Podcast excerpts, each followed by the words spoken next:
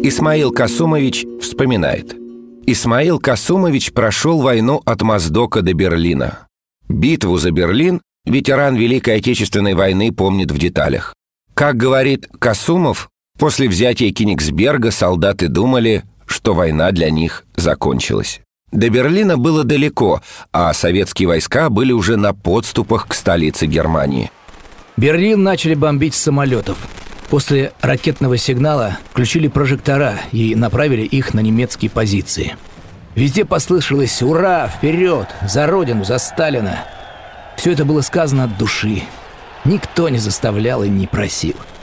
Так мы поднимали свой боевой дух. Как же я волновался. По сей день гордится ветеран тем, что прошел всю войну. Только после этого считая свой сыновний долг перед Родиной выполненным.